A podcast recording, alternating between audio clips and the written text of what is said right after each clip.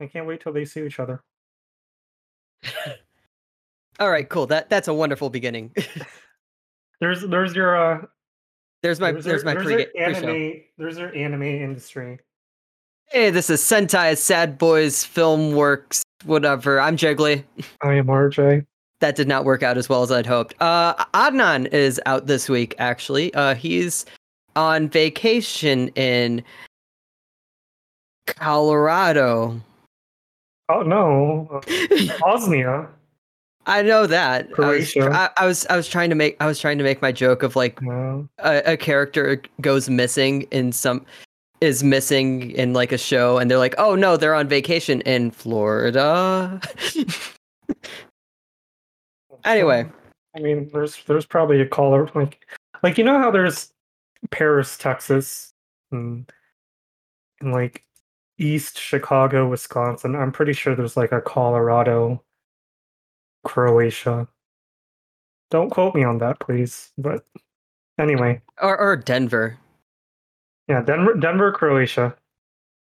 Anyway, so we got uh, we got a lot of stuff here that uh, Adnan is not here for, and uh, R J does not read the uh, game plan, so he's gonna I don't be, know how to read it. So he he never learned. Uh, so I guess we're starting off with uh, Premier League stuff. Community Shield, Leicester sinks City with a penalty in the eighty-ninth minute. Uh, did you watch it? I watched tidbits of it. I um. I just read up on the Twitter slander on Jack Grealish, their new one hundred million dollars signing. If they would have waited probably twelve more hours, they could have gone Messi for free, but, you know.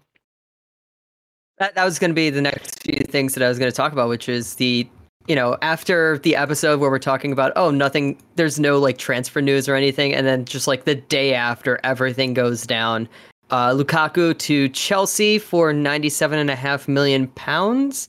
Uh, I don't know if that one's official yet, but that it sounds like it's very, very close. Like Timo Werner said something or whatever. The the thing is with that, it's like it's so funny because they signed them, or Chelsea signed them from Anderlecht for like, well now it's like literal pennies, and then they sold them off to Everton, and then Everton sold them off to Manchester United. And Manchester United sold him off to Roma. So technically, he's he's the most expensive um, footballer. Our, our best friend, Lukaku, is the most expensive expensive footballer if you just add up all that's, his transfer fees. That's true. Uh, the two best friends of this podcast is uh, Drew Connor and Romelu Lukaku. Unfortunately, we, Lukaku says that you know he's it's uh, it's more of a scheduling issue uh, with getting Lukaku on. We we wish him luck in Chelsea. Um, I know Jiggly has a soft spot for them for whatever reason, so... Nah, not really. Uh, it's just... I you have a, a Chelsea... I just have a Chelsea jersey. When I was a kid, I had, like, a United a United full kit, okay?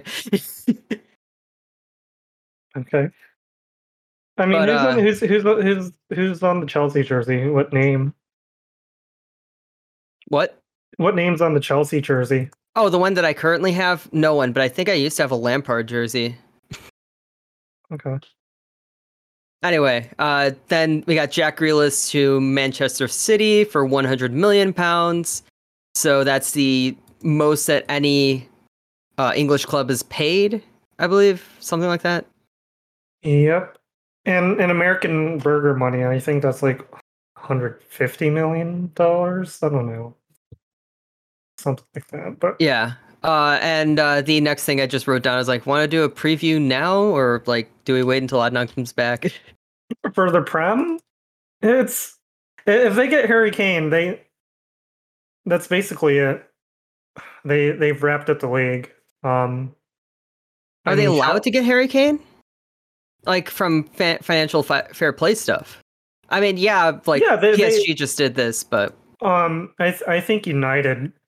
With all their transfers are like in the two, two hundred million range, or in, in British pounds. So I'm pretty sure they could. It just depends on if Tottenham wants to sell Harry Kane. And I, I think there are reports where I think Kane says that he wants to go, right? Yeah, I think there are reports where um, Kane's going to talk to um, Nuno, their their new head coach, about you know their future and um.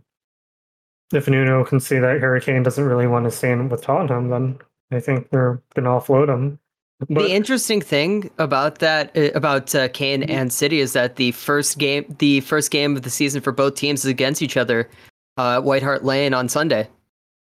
Yeah, first game of the season. And, and I think so. So there are reports where Kane became a Florida man and acted like a Florida man. Um, he actually uh, he had a vacation in the Bahamas, and then he went up to Florida, which is why he he missed training for all those days. Um, again, these are reports. Um, make up your own mind. But so I, he has to quarantine, so he might miss that game against City. So we'll see. And just in general, do you think that Brentford ha- uh, might stay up? To, like, there's plenty of bottom bottom of the table teams, but can they be the best of the bottom bottom of the table? Yeah, I, I, I actually think they won't get relegated. I think um, in terms of relegation, it's um, Southampton. They just sold off Danny Ings to Aston Villa, their only goal scorer. um, let me look at the prem. I table. mean, Southampton, it's like, it's been a long time coming. I think Brighton, it's been a long time coming. Uh, who are the teams? Yeah, so it's going to be Southampton, Watford, because they're going to sack their manager in months or two weeks. And, uh, well, we all know Norwich City. So, yeah. uh, I, I forget. Did you did you take an interest on uh, for Brentford? Uh, I, I I like them this season, mostly because, like, I like, you know, I choose a team that gets promoted to cheer for vaguely. Okay, that's fair. Uh, yeah, uh, I haven't scouted them too much, but I do know they have an English goal scorer that everyone's hyping up. Um, that's supposedly the next Jamie Vardy without the uh, Red Bull and the um and the vodka. So I'm trying to I'm trying to look through there's uh, a, this I, list here. I think his name is uh, Ivan Toney. Ivan Toney? No, probably not. He's in, I believe so, actually. Oh. Yeah. Yeah, because that was the first name that popped up there. And I just see him, see a picture of him in a Newcastle jersey. Yeah. Um. Anyway, they're they're hyping him up to be the next Vardy. Um. Someone clutch, someone who can score, you know, whenever, and of course when he needs to. And of course he's English, so that, that's about it. I mean, the top four, like I said, if, if Manchester City get Kane, then they're going to steamroll the league. If not, it's going to be a toss-up between uh, City and uh, Chelsea. So, uh, speaking of Chelsea, I guess uh, I, I'm going to move on to uh, the whole Messi thing. I'm just going to try to give like the timeline real quick, and then we could discuss a lot of it. So first, it was on Thursday, I believe. Uh, Barcelona realized, finally realized that they couldn't fit Messi into their budget. Like, they had the contract all lined up, and then they're like, oh, wait, we don't have the money. And so they officially release him. Uh, Chelsea instantly comes in trying to trying to get like an offer. Like, there were reports of like Abramovich uh, demanding a meeting with Messi, but like almost immediately after that, it's like it's squashed. By the end of the day, a move to P S G is like all but confirmed. Then uh, we get the press conference. Was that like a couple days ago? Uh, I think it was, it was like, like two what? days ago, I believe. Yeah, it was a couple days ago, uh, like Sunday From or Saturday. We're recording on like so Saturday Tuesday? or Sunday. Yeah, Tuesday, yeah. Yeah, it, it was either sun- Saturday or Sunday. They had the press conference that he was announcing he's leaving. He cries. He stands there with all of the trophies that he's won. But after that, Barcelona starts putting in like a last-ditch effort to try to fit him into their budget. I don't know what exactly they were trying to do, but there were reports that, like, down to the wire, they were trying to restructure their entire organization to fit Messi back in. But uh, as of right now, as we're recording, I think a couple hours ago, um, I just saw I just saw a wonderful meme picture that works out perfectly exactly what I was saying, which is that Messi is now on P S G, which... Uh, Some have likened to uh, the time that Michael Jordan played for the Wizards. He actually, I just posted a picture in the thingy, but he, he's wearing the number thirty. Yeah, he started out with number thirty with Barcelona. Uh, so yeah, So that's kind of what he's going with. I, uh, I don't know. Like, I don't want to. I've slandered the man in the past, but I really do rate Messi. Um, that that slanders is. I slander him because I love him. So I think the slander is mostly against Barcelona in general. yeah, and and I, I know he could do better than Paris. Like, we'll, we'll talk about France later and their crimes against humanity. Oh no, we can do it right now. I don't have that on the list. We could do it right now. I mean, I mean, uh, T L D R they're they're replacing baseball with um with breakdancing in the Olympics, and oh that's yeah, just, that's just travesty. They should get their um uh. Well, they're trying to add well, uh, flag football to the uh, to the Olympics when they come to L A. Yeah, but that's not going to be for another eight years. Who knows if the yeah. world's going to be there? But um, I don't know. I mean, it, it feels weird. P S G seems easy. Yeah, it it it not only does it. I mean, obviously, it feels weird to have uh, to not have him on Barcelona, but on the other hand, it's just not a good enough league, I guess. When I was talking, uh, you know, I talked to some random, random outside of America sports fans that, like, you know, no, that don't care about M L S or that. And when I was mentioning, like, oh, maybe he might come to M L S because he's expressed interest in that, and the, they're like, no, that's career suicide. And then I just said back, like, Ligue one is not that different from that sort of thing. Like, all the only thing that Ligue one has over M L S is P S G's got money, obviously, and they can be in the Champions League. But the league itself, eh, who cares? No one cares. That's... And you got you got lower the lower end teams that could probably, you know, New England Revolution could probably beat the team that barely made it out of relegation in Ligue one. I, I think with Ligue one, it's. When did, when did I say that the Fire could compete in two-dot Bundesliga? I think Ligue one is a mixture of, like, everything wrong with with football because uh, it's so top-heavy. And then Absolutely. The rest is just all over the place. So, I don't know. I I'm mean, trying to see... Oh, well, Ligue one already started. Uh, but I'm trying to see, like... Oh, at the bottom of the table right now is Bordeaux. That's funny. But, like, I don't know, the Fire could probably beat uh, beat the team that uh, Berge came from. Like, Saint-Étienne is not that impressive. You got, uh, I gotta check the la- I gotta check I, last I season. I know this is going to be on the hashtag with some people spamming it, but I can't wait till Frankowski nutmegs Messi. I'm trying to see what the finish was last season for Ligue one. But, uh, uh, man, uh, yeah. So, like, Nantes, Nantes uh, made it, got to the promotion playoff. I think they went down. Uh, but, uh, like, Brest, I think that, you know, New England could probably wipe the floor with them. And not because New England's so good, but because it's just, like, I don't think that, yeah, just, like, you take anybody who's below the top twelve in Ligue one, and, yeah, they, they... They're not that good. Yeah, I, I mean, even if he went, even if he went to Prem, he'd obviously, you know, go to City, and that's all. Also choosing the easy way around. I still but... think that I still think that it would have been amazing if he went to Chelsea. That would have been, like, so interesting to me. It, you know, there were. There were rumors that he was going to go to Chelsea because he, yeah. he started following them on, you know, Instagram for whatever. Yeah, and like so. Abramovich, Abramovich uh, was like demanding to get a meeting with him. Like, if he went to Chelsea, that I would that that would be fascinating to me. That's um, like, I, I think the real choice would have been Brentford, but uh, well, yeah, obviously, no. The real choice was going to uh, Aston Villa. Uh, Aston Villa buying Messi with the money that they got for Jack Grealish. I mean, that would have been brilliant. That's also pretty stupid to buy a free player, but well, I mean that that the money goes into the salary.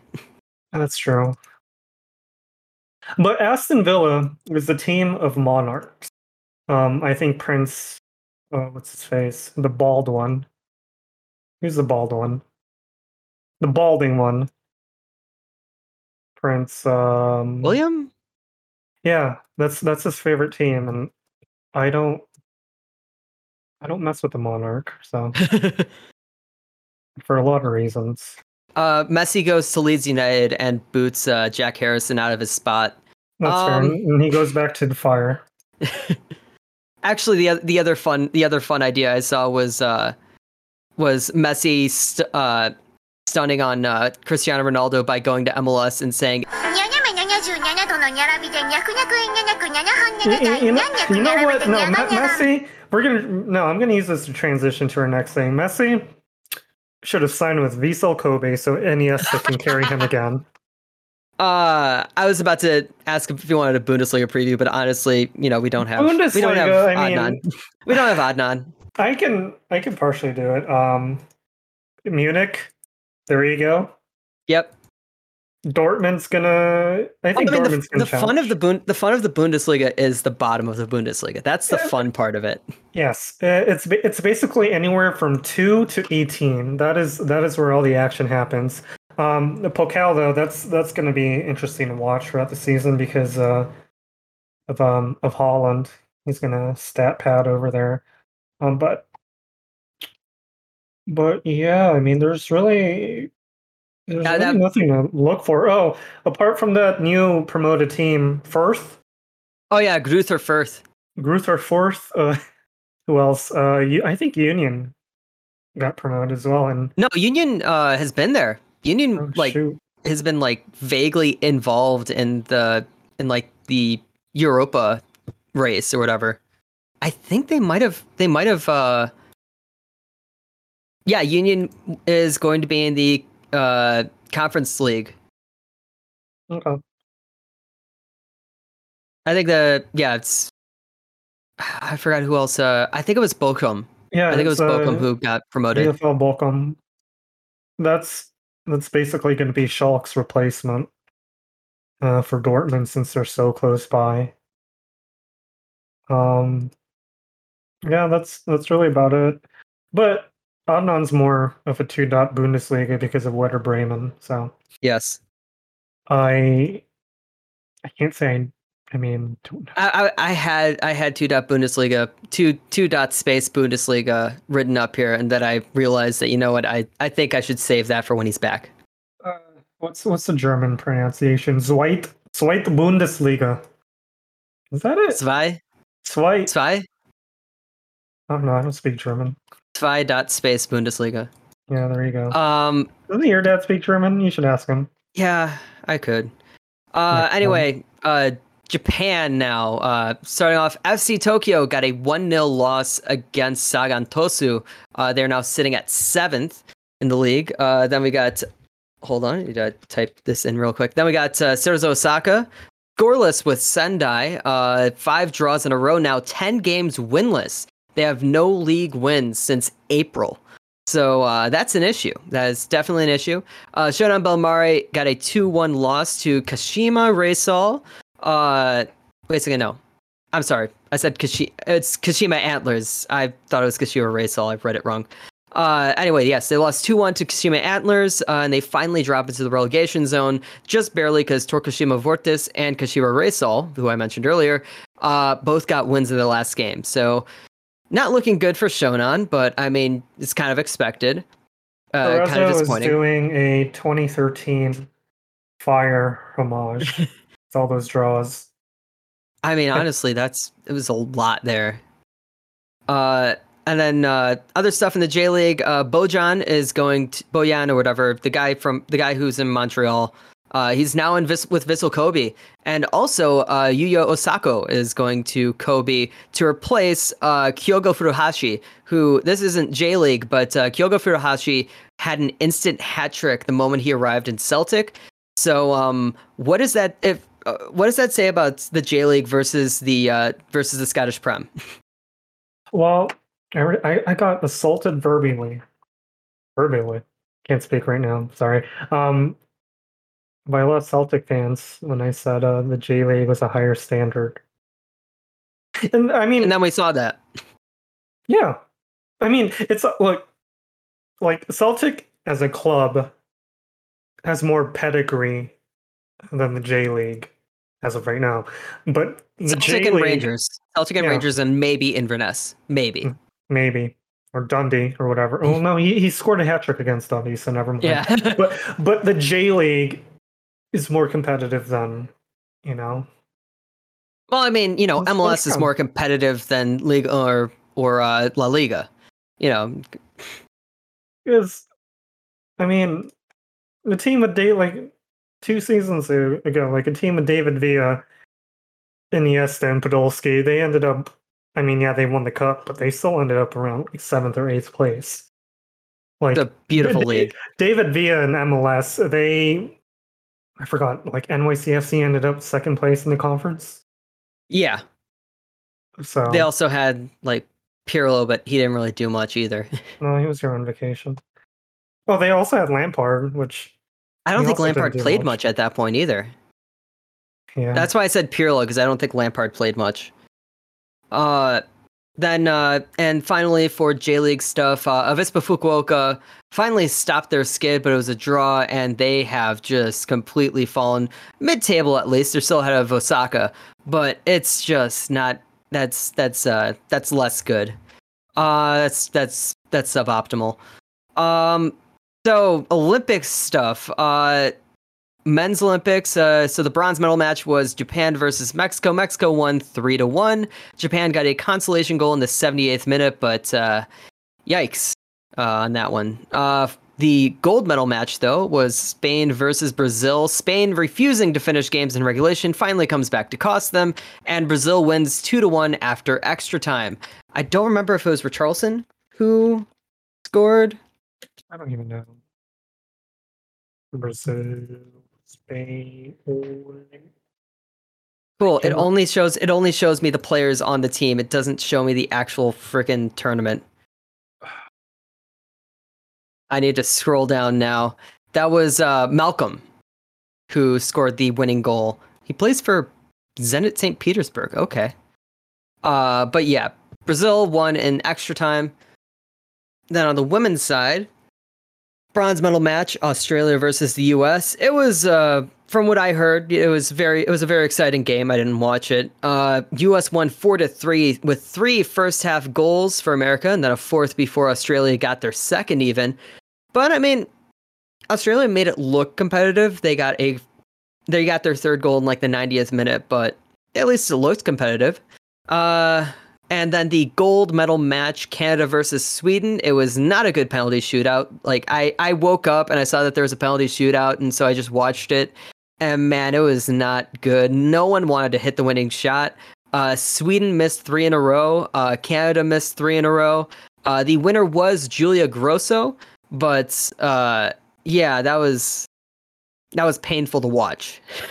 You know, I see a lot of disrespect on the internet with Sweden because for whatever reason, like social media is always like they're saying Canada won with the U S ending up in third, and they're ignoring Sweden.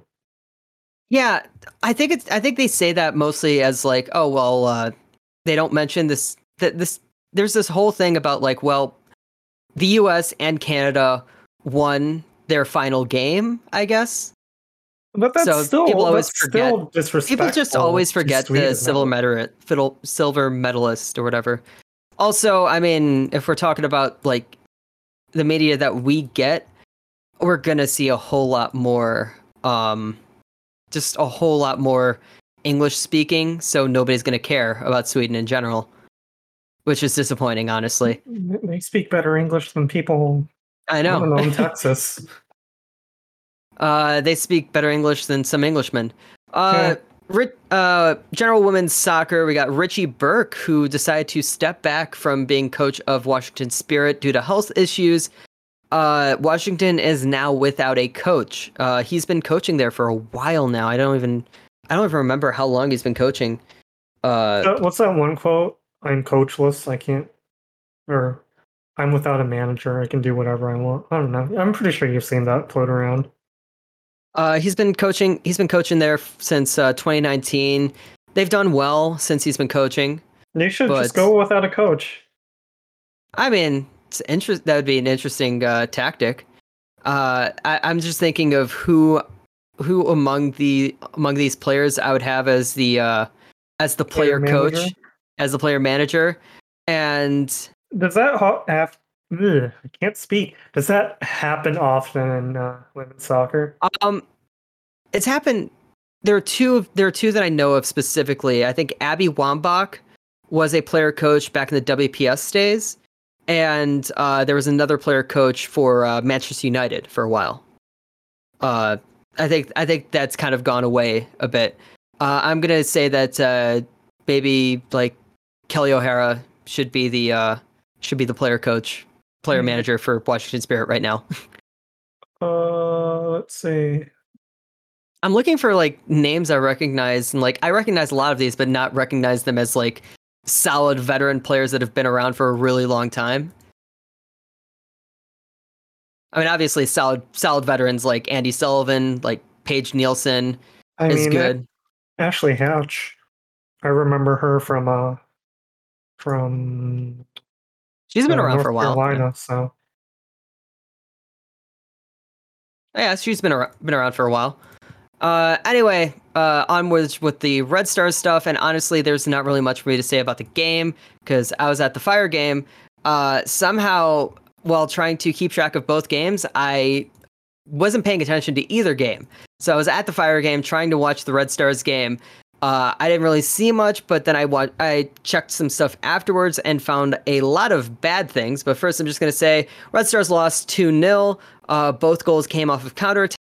First goal was, uh, I think, Jody Taylor just blew straight past, uh, is it, uh, Tana Milazzo. And second goal, I haven't even actually watched the second goal, but I just heard as I was walking out of Soldier Field, because I left early, and I'm just listening to the to the game on my phone, and I just hear Sidney, Sid LaRue gets open and scores. So both came off of counterattacks, and that's not the main story from this game. Uh, it's the officiating. So I put in the I put in our chat like the videos for, of like a bunch of these fouls, and like they were just trying. Like I am a fan of aggressive and physical soccer. I you know I love fighting in hockey. You know I get excited when I see somebody get absolutely clattered in uh, football, but. I mean, the the main thing that you need to pay attention to is cool. So then they have to get punished as well. Uh, in comparison to the type of tackles that they made. So you, did you see like all these tackles that I posted? Yeah, I did. Um, there was no sound. Or was there, was there supposed no, to no, there's no sound. I, I saved them as, as, uh, as G I F files. I'm not going to say the full name. Jiffos. Jiffy yes. Lube. Jiffy Lubes. Uh, I saved them as that. So like, I don't know why it saves as, saved it as an M P four, but yeah, that's all those tackles that I found on Twitter. Uh, Cole Perico and Morgan Gautreau both came off the pitch and like were on crutches by the end, at the end of the game, and there was no red card shown uh, to anybody, any of these players. Uh, I believe the Cole Perico one there was a there was a yellow card on the Cole Perico tackle, but uh, there's also a yellow card shown to the Red Stars bench. Because they were very angry about the fact that like this had been something that was just continuing and continuing and building. So, yeah, I don't know. Like, do you think that the N W S L should have V A R? I mean, yeah. I, uh, be- before I get into that, didn't Rory mention that he's refusing to comment on anything? Yeah, that's why he was. Well, now? Technically, he but, said that. But yeah, I mean. N W S L should have V A R. I mean, I, I think even like lower leagues have V A R at this point. I don't understand. Is it because of the stadium issues they don't have V A R? Yeah, I think that might be part of I, it. I, I, I do know. I don't know what teams, but don't some of them play in um in like glorified parks? I think that some. I, well, I mean, like. North Carolina used to, I think, but like a lot of them play at baseball stadiums. Actually, and I think that's I think that's the reason why. Like the rain, uh, Kansas City plays in a baseball stadium, uh, but then other teams, you know, play at M L S stadiums or you know U S U S L level stadiums. And then there's of course uh, the Washington Spirit, who uh, their stadium. isn't a stadium. It is a, yeah, that one is a glorified park uh, built by D C United. So, yeah, they, they, they the thing I, about it, the thing I mean, that I keep, okay, go on. For Washington Spirit, I'm sorry. I thought they were going to play in Audi Field. Didn't they play in Audi Field for like yeah, the they played in, Yeah, they played in Audi Field. Out, I believe. Yeah, essentially. Uh, they built they built a new stadium uh, for uh, Loudon United, their uh, their like U S L team, and they said, "Okay, cool, Spirit, you can play there now." But so I don't really know. Isn't Loudon United a U S L team? Yeah. So they should. I don't. I don't know. That's that's just that's that's just sucks. Yeah, it's the thing that's going on with that is like I've I'm seeing people on Twitter like, oh, you know. The N W S L needs to have better refs or else they won't be viewed as world class. And the thing is, is that, I don't know, do you think that like CONCACAF refs in general, like for the men's side, aren't that good either? I, I think North American, yeah, North American officiating in general is just. Yeah.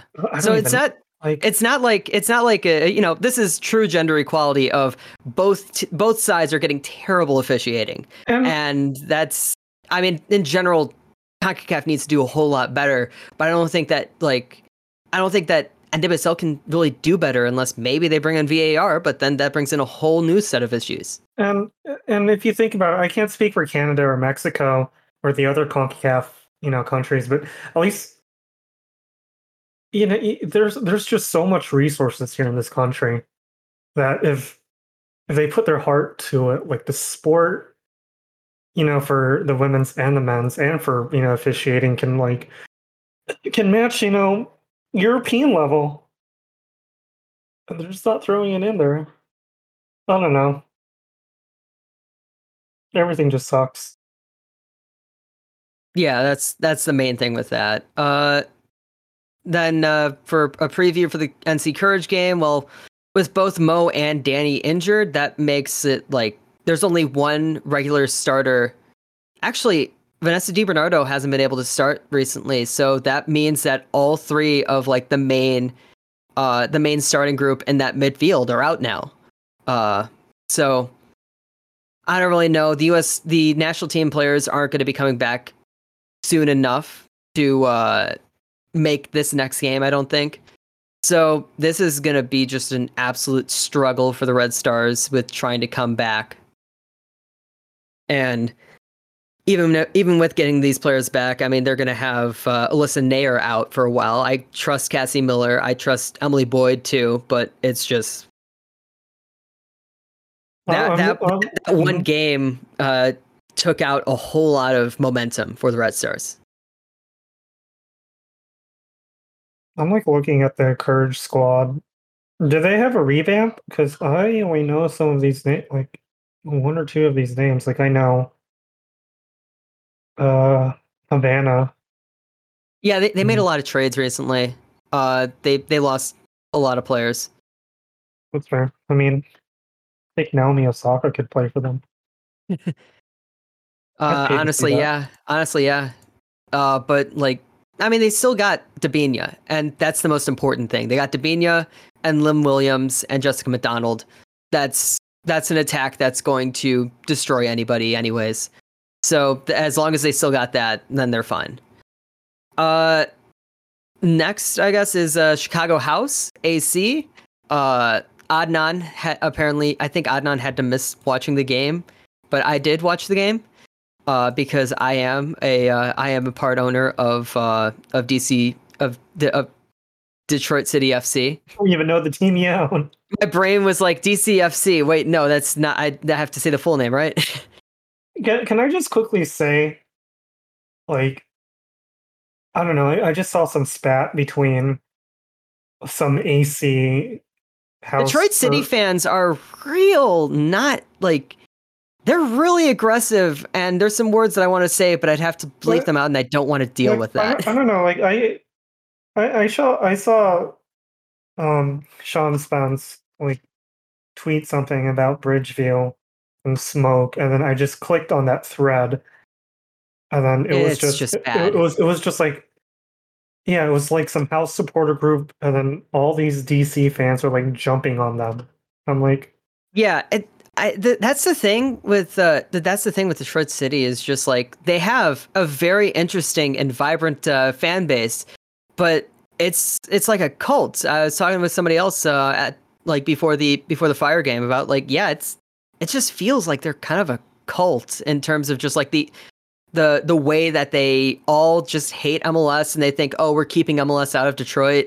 It's just no, they're not. They're not. M L S could mo- M L S can move into Detroit whenever they want, and it's just I I want to like the team so much. There's so much that I want to like about that team. Uh, that's why I was very interested in like in, in being involved with like the investment stuff, and why I annoyed my mom about it. But like I want to I want to like them so much. It's just so hard at this point with the way that they that like their fans act towards other fans. You know. Yeah, and I, I think speaking of, you know, M L S just waltzing into Detroit, I think I, I don't know how accurate those those fan maps are, but I think you know, the Fire and the Crew, they have a split hold on Michigan. Uh, I don't... Uh, I do know a lot of Michigan people who are Fire fans. Yeah, because you know, the, the Fire do have... Um, they do have a bunch of youth teams up there, so... Yeah. But, you know, I don't know how accurate those maps are. But that's that's probably why M L S hasn't steamrolled in yet. But they will. And I, like, I, I think Detroit City, we've gone off topic here, but I think Detroit City F C and the Detroit M L S team could coexist, just like how the Fire and the House can coexist. It could, but it'd be really annoying. Just everything about like, well, I mean, that technically goes into the into the game. Even there was a weird call on the second penalty for Detroit. Uh, there was a three two loss uh, for the Chicago House against Detroit City. Uh, defense was very unimpressive. Like honestly, the one player that I mentioned uh, them signing, Kim, he should have been sent off at some point. Like he he encroached on the penalty uh, and got his first yellow card on the first penalty, which was a well-deserved penalty. Like, he took him down straight from behind. But he was, like, arguing with the ref the entire game. He was doing stupid stuff. I don't know how he didn't get sent off. Uh, Detroit seemed a bit lost at times, but uh, the weird calls essentially gave them time to come back. Uh, there was stuff about, like, you know, the commentary crew. Like, people did not like... Like, House fans did not like the way that the commentary crew was handling the game. There was other stuff with, like, the... fan base, as you said, like getting into fights on Twitter. I I just don't know what's up with with any of that, with what they're trying, with what those people are trying to do, because it's just it. I, yeah, that, that's kind of the main takeaway from that game was just the way that D, uh, that Detroit fans reacted to House fans. Are you they know? normally like that? I don't know. I I mean. From what I can tell, there's not really much of a fan base for any other teams in in uh, NISA or like the N P S L where they used to play. So I don't really know if they're normally like that. I know that like I've seen stuff from uh, you know I've got uh, the D C T I D hashtag on my tweet deck, uh, so I can see whenever stuff happens. But like I think that they are kind of normally like that with other teams.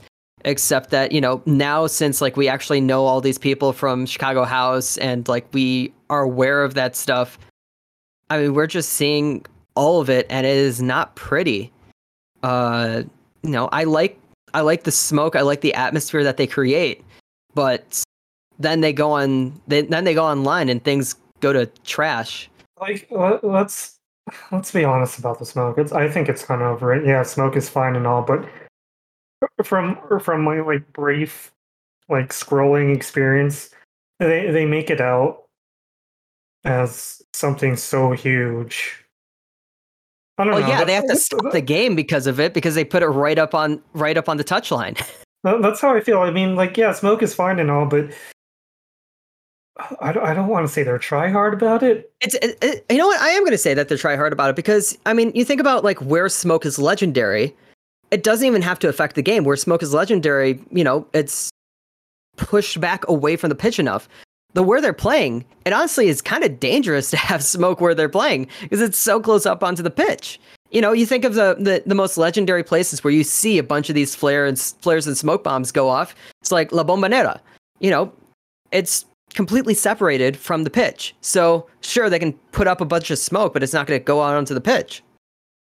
Or, you know, those, like when you see those Turk the, those games in Turkey, the the smoke doesn't make it make its way on the pitch. It's going to obstruct everyone's view from the from the stands, sure, but it's not going to get onto the pitch. And we what we see with Keyworth, they have to do a pause every single game with them. It's got it, it gets to that point, but this since they're such like media darlings, they're not going to say anything about it. It's pointless to say anything about it. And they're so aggressive about about like, this is our identity. You know, it's kind of like the one person who, uh, you know, just makes makes that one thing about them an identity. It's like, sure, that's okay, but don't like be aggressive about it and be like, no, this is me now. And you're going to have to accept this. And I'm going to be talking about this every single day. Yeah, I'm not, I don't know. But you are right. They are the most vocal lower league fans. Yeah. Until uh, and I think, you know, with with the house, they're. I think the house might try to take that. Be, they're all going to be Fire fans, though. Let's be honest. Yeah. Well, I mean, I, I saw on Twitter, like one person's like, "Oh, he, uh, they're on the Fire Twitter." It's like, "Oh, can you guys go beat up uh, Chicago House for us?" It's like, nah. I think that. It it can be a beneficial relationship between the house and the Fire. It is not a competition between the two. Were they were they from another another group, another? Uh, or was it someone from? That that it was from a group. I don't remember. Uh, let's just say I remember exactly what the group was, but I don't remember who is in that group. I'm not going to say the name. No, I mean it's. I don't understand why, and we, we've said this before in other pod, like in previous episodes, they're not a threat. I mean, I don't see why you see Chicago House a threat to the Fire. They,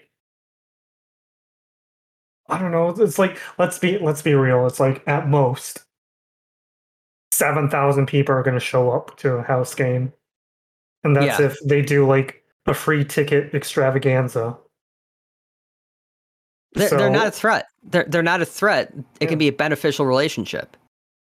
Yeah, I mean, maybe later down the line, uh, if the, you know, the Fire will develop a relationship with the house like they do with Madison.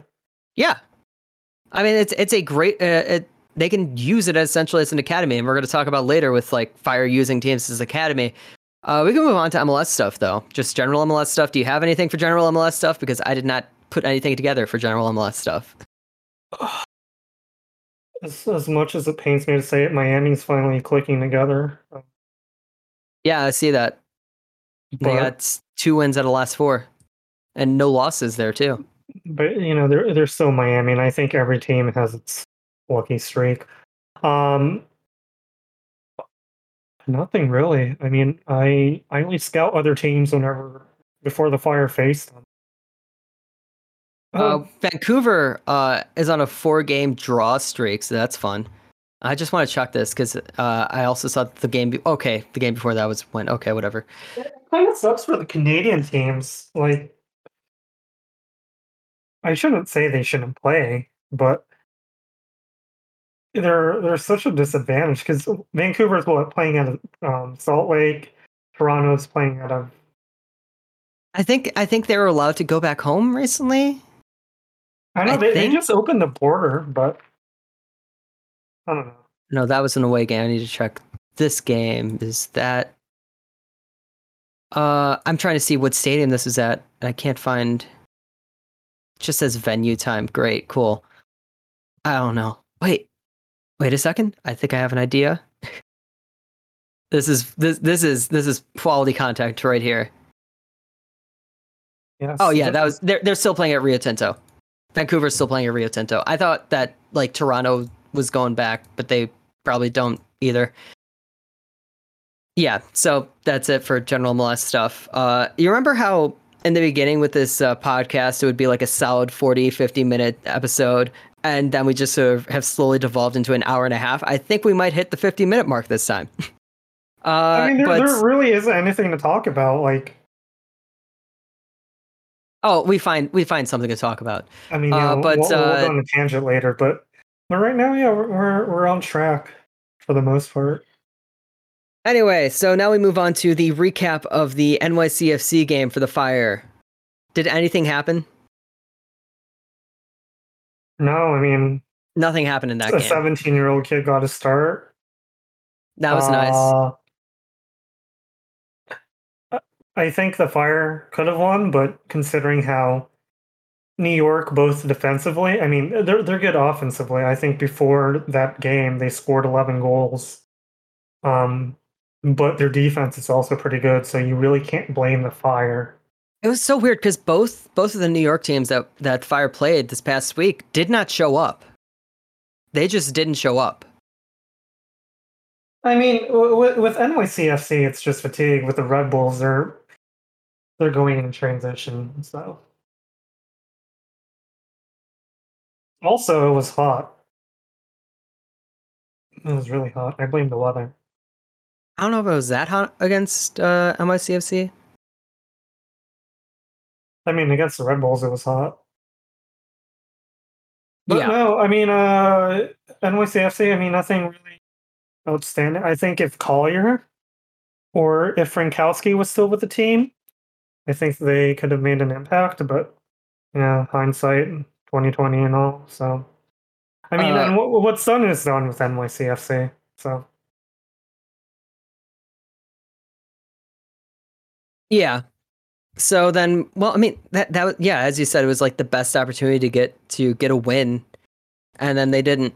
But I did say I wanted seven out of the next seven points out of the next three games, and technically speaking, with a draw in that one and the win against uh, the Red Bulls, they're technically on pace for that, I guess. But uh, the Red Bull game, was that anything either? With the Red Bull game, um. I mean, the Fire did their job, but uh, like I said, I mean, they were gassed after the first fifteen minutes, but I honestly blame that on the weather. And that, that goal was just pure luck from the Red Bulls. They, I mean, they did their job. Uh, Lukas Stojanovic, he's an interest. I mean, um, if we want to go technical, Lukas Stojanovic, I think the Fire needs to find a good place for him because he's not an eight, but he's yeah, also he, he's not a number ten. Also, there's this whole thing of like people like, oh, why isn't he starting more often? And I think it's mostly because don't know exactly where to fit him into this tactic, like where to fit him in tactically for the way that this team plays. Yeah, I mean, there, there's no denying he's good. It's just that right now, with the current midfield setup, don't know how to do it. Yeah. But like with, you know, players out, he had to step in, and, and he did. did. So uh, that first goal was an absolute belter. That second goal, I, I was probably, I don't know, I was probably eating, so I didn't see it. Did you see it?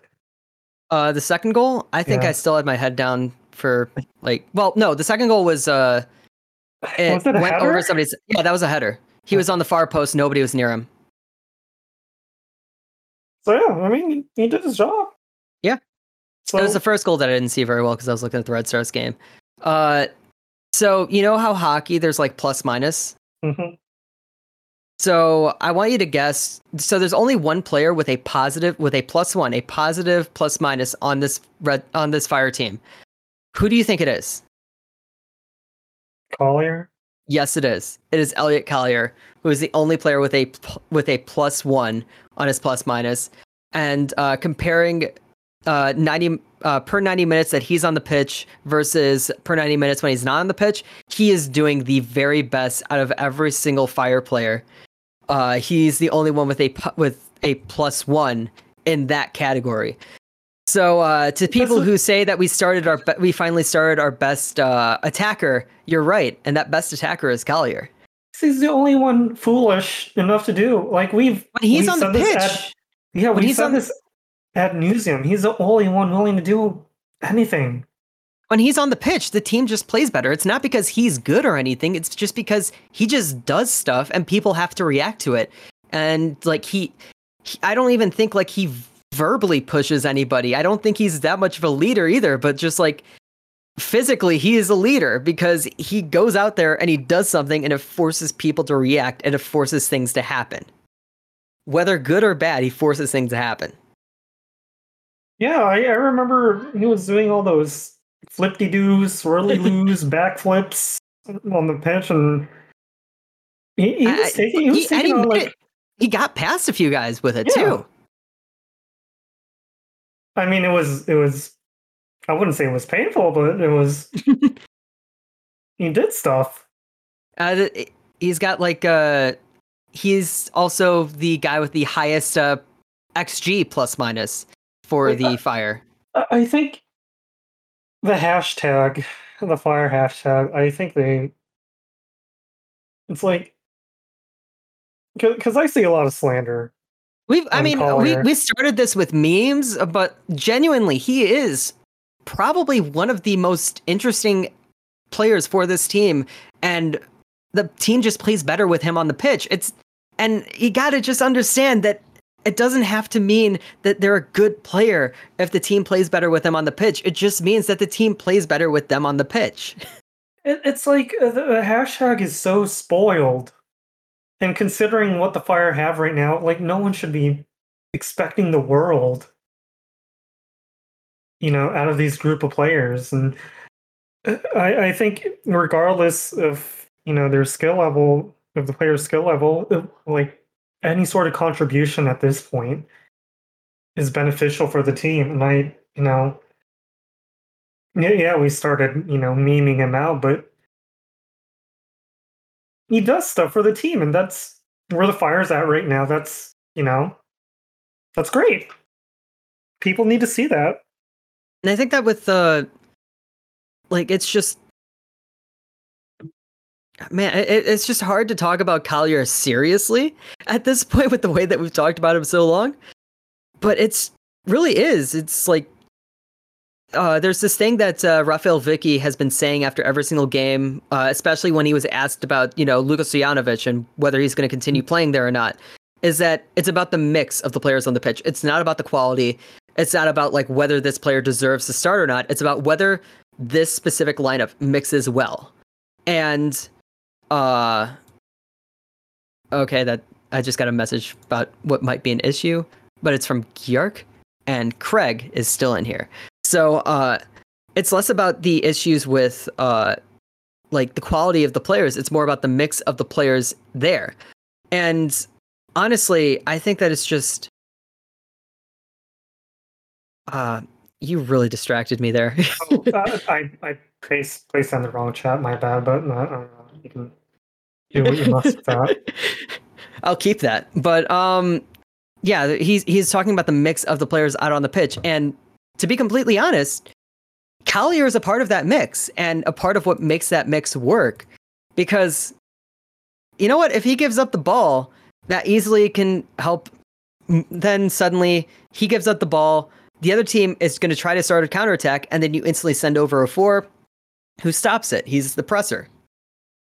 So, yes, neither of them are good, are that good on their own. I mean, Ofor, I actually do genuinely rate him as like a high quality player, but Collier, he's important to the way that the team plays. I and think, uh-huh. it's not, it, it's it'd be very hard to replace the what Collier does for this team. It's so weird to say that, but yeah, it'd be very hard to replace what Collier does for this team, because it's just such a weird, like, mix and combination of stupid that makes something good. And his contract is up, actually, in December, so... I thought he re-signed. Yeah, he did, for this year. Oh, okay.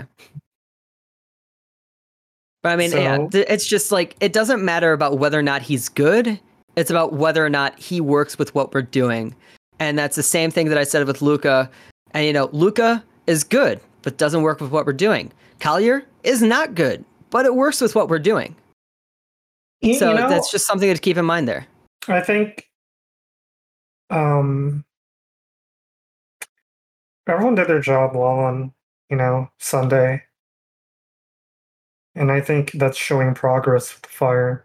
But I know a lot of folks want to go into next year, but I think if the Fire do keep this up, there is like a fifty percent chance they can make something worthwhile. Um, with this season. Uh, Calvo, we we've slated him in the past, but he's he's gone. Well, he's better. Just very inconsistent. That's the thing. He's yeah. consistently inconsistent. Like, like if Calvo's stuck with being a defender, like everything would be fine. Like um, that that game on, on Sunday or whatever, there, there were times when he was trying to lead the line. He's not, you know, he's not Sergio Ramos. He's not. Yeah, I saw him. Thiago I saw him Silva. Up there. Yeah, it's like he's he's like Berich in a way where he tends to drift all over the place. But, you know, with, with Berich, I mean, he can drift all over the place and it won't lead to any, you know, goals being scored on the fire or whatever. But but with Calvo, when he drifts all over the place, that messes up everything. So if, if Calvo can just stick in the back, then, you know, everything will be fine. Uh, uh well... Before we get into any sort of like preview with the Columbus, there's the other big news, which is Mansueto is planning on buying uh, Swiss club F C Lugano. So that, that is before such... I before I go into it, what do you think? He, because that's such a George Hites move, and it's like, I mean, yeah, I, I know he has like a trillion dollars, but I think that it's interesting. Well, it's also, I think, yeah, it, it does come, it probably does come from Heights, but at the same time, it's a very easy way to develop players without having them on the books as international slots. So it basically it, allows, it allows Heights to do what he wants to do without having to deal with like the stupidity of M L S.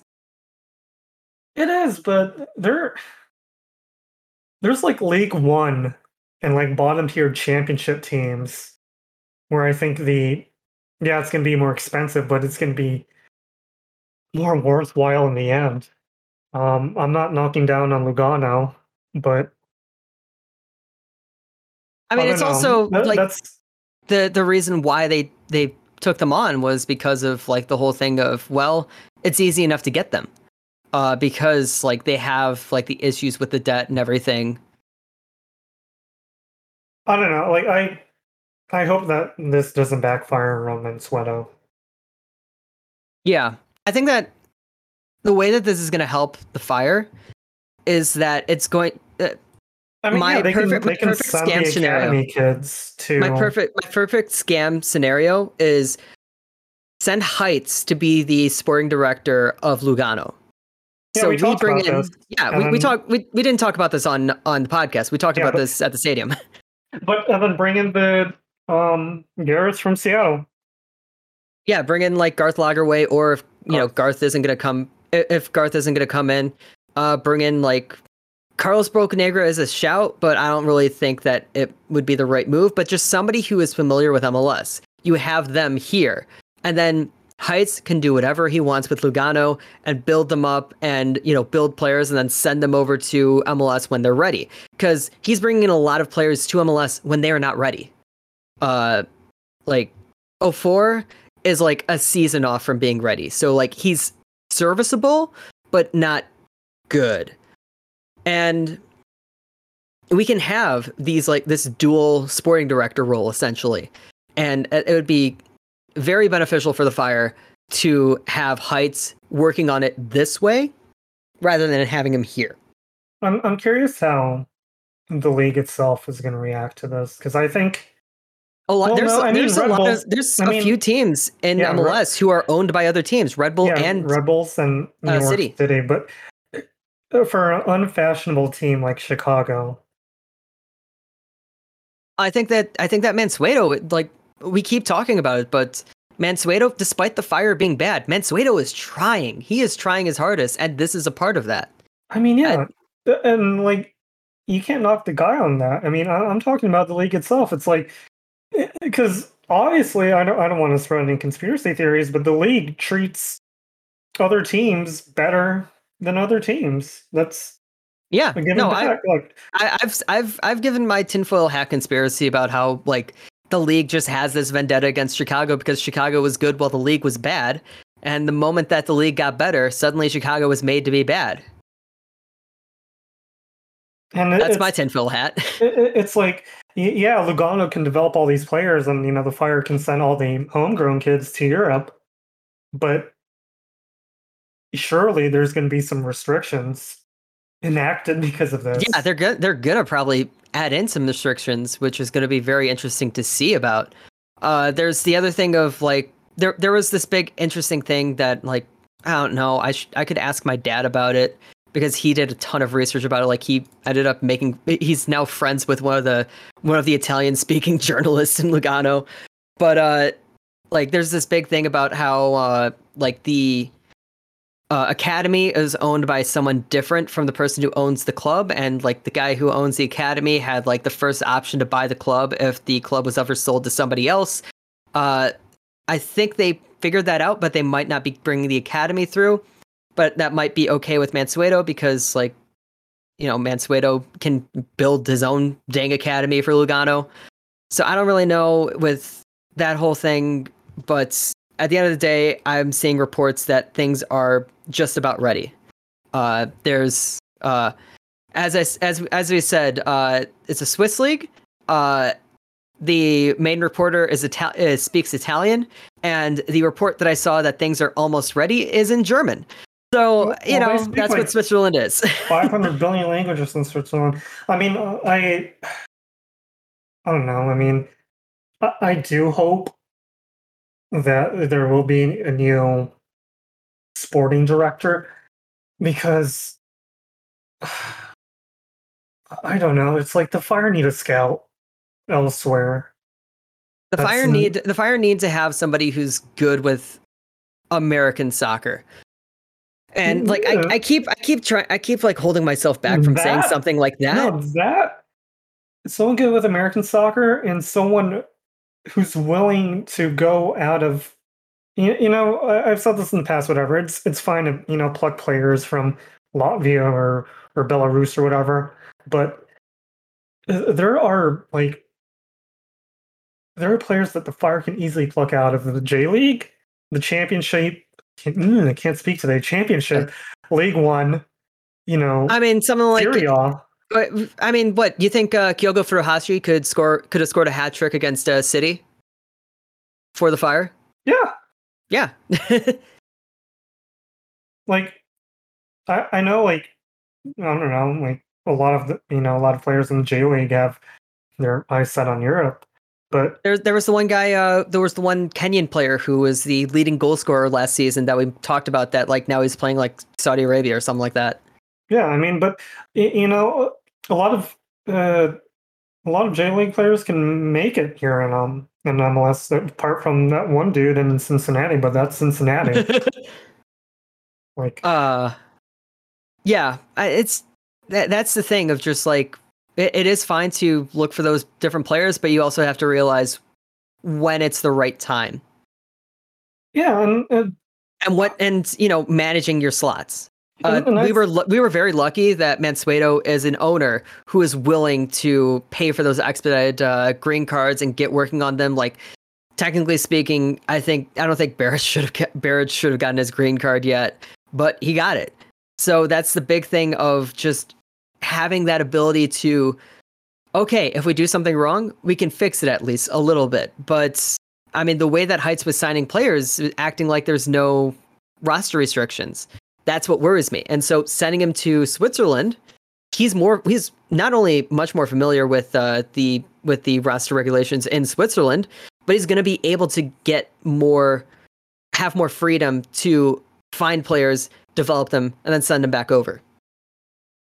Yeah, but who knows what's going to happen? So. Yeah, we're gonna we're gonna have to wait and see. Uh, especially since like the deal hasn't been officially announced yet. They said something about like, oh, I'm sorry, uh, the papers need to be signed by like Friday or something like that. So we'll have to w- we'll have to wait. I think. Uh, oh, hopefully the fax machine works here in Chicago. oh, uh, they they just need a signature at this point. Uh, so I think I don't know. Maybe Mansueto's going to fly out. Whatever. But uh, it's definitely going to be interesting to see with that. So uh, I guess Columbus? Oh, yeah. Um, honestly, I see a Fire win. We're doing predictions, or we're just yeah, we're doing we're just doing predictions at this point. Because Colum- Columbus is in a rut right now.